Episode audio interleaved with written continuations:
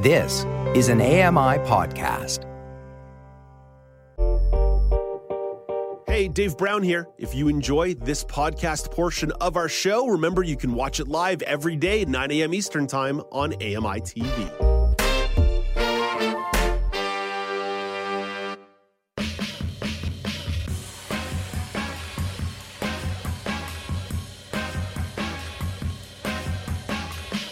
Welcome back. It's now with Dave Brown on AMI TV. A reminder about the daily poll at Accessible Media on X, at Accessible Media Inc. on Facebook. It's been about three years since Greyhound shut down bus routes between Canadian cities. How has that impacted you and your region? A lot, a little, or not at all? Of course, with that decrease in intercity bus routes, it's left quite a few Canadians stranded, and it's an issue that reporter Meagan Gillmore has been covering. Meagan is a reporter with Canadian Affairs. Hey, good morning, Meagan. Good morning, Dave. Meagan, what's your reaction to that daily poll? I know this isn't just about right. Greyhound, but Greyhound was obviously a big piece of the puzzle. Right. Well, first of all, I'm honored that the daily poll was inspired by this segment. um, I would say my region Probably at least a little. Uh, so I was in Toronto when Greyhound left. Um, I'm in Ottawa now, and yeah, like there isn't buses. I mean, like I guess there's Megabus, and we'll get into this a bit more uh, in the segment. But yeah, it's yeah, it's been it's been impacted. Yeah, I, th- I, think for someone who's sort of in that Toronto core through Montreal and Ottawa, mm-hmm. it's not a massive impact because there are a lot of options that you have available to you. But that's perhaps as you nationalize the issue, there are a lot of pockets of this country mm-hmm. where there are big problems with bus service, intercity bus service, not public transit, intercity bus service. Yes, yes, totally. Uh, so that's really the big picture what we're talking about today. It is the lack of intercity buses, which is buses that go between cities. And I can hear all of you, including myself, say, but Meagan, there's lots of problems with public municipal transit. To which I say, I know. I live in Ottawa. But we can walk and point, chew we can walk and chew gum at the same time. Same time. Yeah. But the point of this segment right now is about the bus services that go between cities. Now, in May of last year, uh, uh, House of Commons committee did a report on the lack of intercity bus services. And according to some of the people who testified in, the, in front of this committee, before the pandemic, there was more than a thousand bus companies in Canada, which blew my mind. I think this would also include like coach services, like tour bus operators, mm-hmm, mm-hmm. more than a thousand bus companies. And since then, uh, hundreds have left, cutting potentially thousands of routes, which means that across this country as a whole, there is a great lack of intercity bus services. Where are the areas that are most impacted by this? Sure, that's a really great question. So there's an obvious answer and a not so obvious answer. And the first obvious answer is Western Canada. So Greyhound, when they began to leave Canada, that actually started in 2018 when they cut their Western services. Um, so think like anywhere west of Ontario. Uh, that's what we're talking about. There's actually a map um, that I found when I was researching this article. Uh, there's a, a geographer who's mapped out all the transit routes in Canada that he can find. So buses, trains, ferries, this whole type of thing. And he'll talk about like once you get to certain parts of Saskatchewan and Alberta, like there's just nothing. Like he's like there aren't buses. Um, but then so that, that's a really obvious one. But then also some places in southwestern Ontario or southern Ontario in general, um, there's not bus services. So he pointed to the example of take London, Ontario, and the nearby city of St. Thomas and a lot of people who like work in London live in St. Thomas, vice versa. There's no bus between those two cities. Yeah. Uh, so there are like really, if you're not in like I hate to say it, if you're not in like Toronto, Ottawa, Montreal, Quebec City, and maybe some parts um, of Vancouver area, you're really kind of out of luck. Yeah, it's it it is very much an urban rural issue, but has mm-hmm. significant impact on urban individuals as well if they need to get anywhere, especially if you consider people who might be more economically uh, disadvantaged or people who don't have as many transportation options. And I think that's fundamentally why this issue matters. Oh, yeah, totally, totally. And like, they, to be fair, like there are smaller regional companies who are kind of stepping in and filling in the gap. So Atlantic Canada, there is the Maritime uh, bus company that services New Brunswick, Nova Scotia, and PEI. And when you talk to that company about like, you know, like what are the things that you do? Some things that they'll talk about is carrying freight and cargo, like carrying blood, like blood from donor clinics yep. gets on a bus and it gets sent same day service. Why? Because transportation policy impacts healthcare. Um, it impacts the ability of people to go to school, uh, especially in post secondary education, right? They hop on a bus and go to college go to university, go to a trade school type thing. Um, also, it's a big safety concern, particularly when we talk about missing and murdered Indigenous women and girls. Uh, one of the key, one of the findings of that commission was the need for intercity bus service and for women or anybody who's fleeing a domestic violence situation getting out, having a reliable bus and you're not going to be stranded on a highway in the middle of nowhere. Yeah. And that's a really big, big safety concern, um, particularly when you're talking about missing and murdered Indigenous women and girls. And then basically employment. Like if you can't like if you're restricted for your job options based on where you live and what the bus services are for you. For someone who's staying very busy with a lot of the reporting you're doing and you're covering a lot of different things. So mm-hmm. you had a chance to take a look at corporate initiatives and how they're shifting in the direction of diversity, equity, yep. and inclusion. This is something that the founder of Completely Inclusive, Kelly Braun Johnson, has explored on the show. And you've actually got some data here in regards to something that was done by TD Bank. Yeah, so I'll I'll take a step back and kind of just set this up. But um, there's been a lot of shifts in the world of corporate diversity, equity, and inclusion. Um, in 2020, after the murder of George Floyd, uh, there's a lot more public interest around that. That is kind of shifting a bit right now. Uh, with some large corporations like Google and Meta announcing that they're laying off uh, good portions of teams that were devoted to these topics. But at the same time, TD Bank recently became the first Canadian bank and one of the first uh, companies in Canada to re- to publicly release a diversity audit uh, that's the numbers of women or Black and Indigenous employees in the company, uh, and then like also looked at like corporate like across TD Bank. What are their hiring practices? What are their training practices? How do they talk about diversity? Uh, that type of things. So um, they focused on a few data points. One is that TD had exceeded a commitment it made in 2020 to double the number of Black employees in North America who are in vice president or higher roles by 2022. Uh, so they did meet that goal, uh, but they still are working on meeting the goals of having 45% of senior positions in Canada be filled by women by 2025. So they're working on it, and the auditor says that they they could make it. Um, and they also have a goal of increasing the number of Indigenous, Black, or other racialized employees by 25%. And the report says that while they haven't met that target, they are likely on track to meet it. Meagan, on the surface, transparency and data points are generally a good thing, but there are a few people mm-hmm. that you spoke to in your reporting who took some issues with yep. these audits. What are the problems they laid out? Sure. So one of the uh like just general facts about it is yeah, it gives you a lot of good data, but what are you gonna do with it?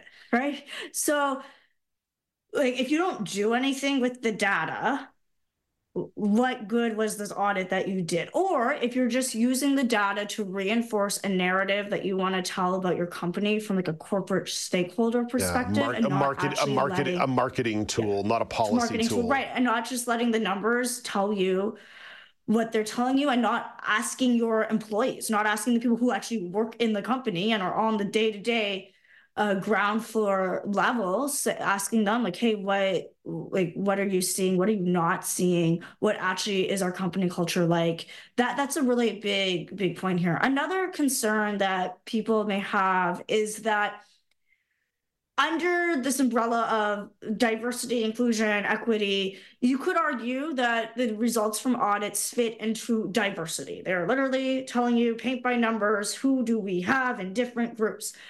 And some people would say that that's not necessarily inclusion because there can be a sense for some individuals that they have been quote unquote token hires. They were hired because of the color of their skin, they were hired because they're a female, that type of thing. So, um, that feeling of I am only hired because for like for me, I might feel like I'm only hired because I'm a woman or I'm only hired because I have a disability. Then you, if you're in that position, you may feel like you have to work extra, extra, extra hard to prove that I actually have skills and I was hired because I know how to do this job. Um, and a lot of one of the individuals I spoke to said that in her experience, a lot of people who are hired in this quote unquote tokenism fashion don't actually last in a company that long. They'll leave after about maybe three years just because of the burden of often being the only or the first person yeah. Uh, in the company that reflects that demographic group. Advocacy fatigue. That was something mm-hmm. that uh, the columnist Shane Baker talked about a couple of weeks ago. You see, all these pieces they connect together. Meagan, I, we both put our fingers together there to connect the pieces as we put our hands together uh, digitally afar in the province of Ontario. Meagan, I'm going to choose my words carefully a bit here because I don't want to draw too many broad conclusions, but in the aggregate, Canadian banks have done a pretty good job of hiring people with disabilities at some entry level positions. I was once one of those people. There are other people who are on the show who were once some of those people as well. But how does disability fit into the broader conversation around some of these DEI shifts in corporations and some of these audits that are being done? Sure. So, um, the Employment Equity Act, uh, which is a federal piece of legislation in Canada does identify people with disabilities as a group that often has barriers to employment, and they say companies need to work to address that. When you go through some of these audits, like TD's audits, or like some law firms will put together like big overall reports about the state of corporate diversity in Canada based on uh, reporting from publicly shared, publicly traded companies you don't see a lot of employees with disabilities in general reflected in the data um, in terms of a percentage point. You particularly don't see many of them in higher level roles. Yeah, so board such members a, such a such an important like caveat to underline there. It's it's probably one of the biggest caveats to underline. Mm-hmm. Mm-hmm. Yes. Yeah. And it's very similar. Like the numbers are off of my head, they're pretty similar to the numbers of indigenous employees who are in those same positions. So while publicly we hear a lot about getting more women in um in specific positions and full disclosure i'm a woman. I'm you know i'm pretty like in favor of that.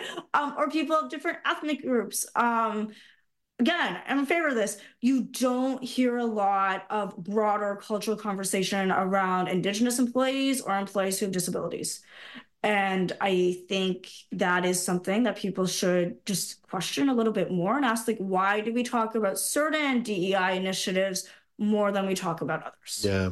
Hey, Meagan, really interesting stuff here. Thank you for breaking down some of this data. Have a great day. Uh, talk to you later all right, bus systems might be connected in this program, but in this country, but contributors on this program are. So thanks for having me. There, I like that's a great job landing the plane. That's reporter Meagan Gillmore. You can read her articles online, CanadianAffairs.news, CanadianAffairs.news. Check out Meagan's work; it's really, really good. In 60 seconds, Alex Smythe has the weather story of the day. But first, here is Canadian press reporter Karen Rebo with your morning business minutes. Canada's main stock index edged higher yesterday, but lagged behind its peers on Wall Street. Toronto's TSX index gained 17 points to close at 20,924. New York's Dow Jones average climbed 138 points, and the Nasdaq added 49. In Tokyo this morning, the Nikkei index lost 23 points. Hong Kong's Hang Seng index surged 392 points, or 2.6 percent. And our dollar is trading overseas this morning at 74.19 cents US.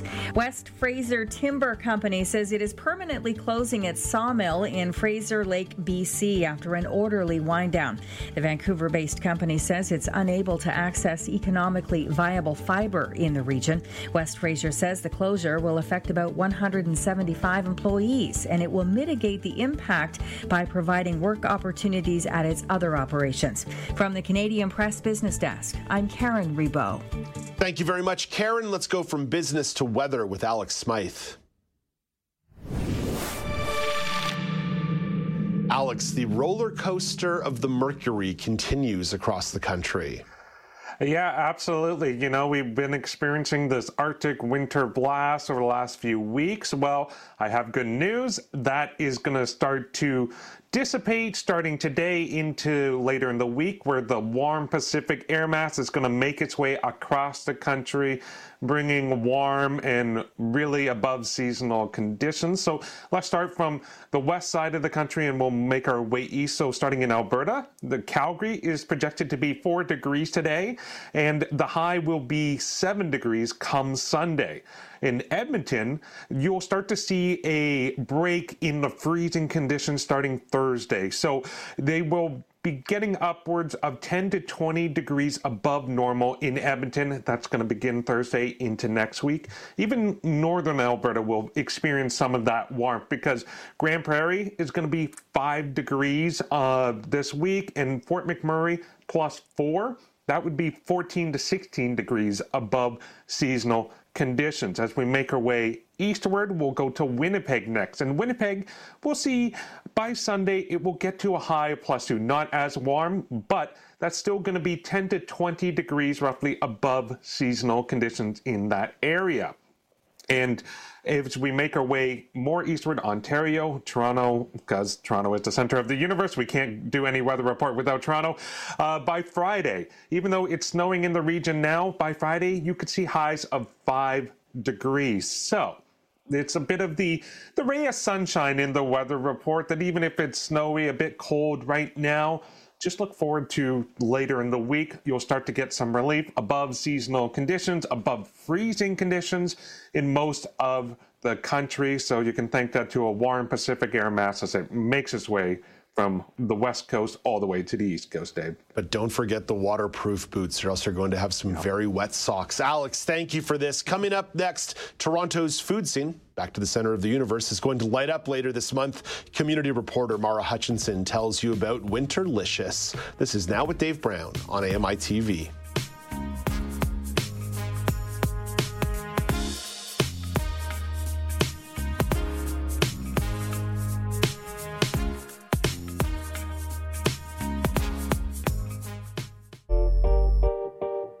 Hey, Dave Brown here. If you enjoy this podcast portion of our show, remember you can watch it live every day at 9 a.m. Eastern Time on AMI TV.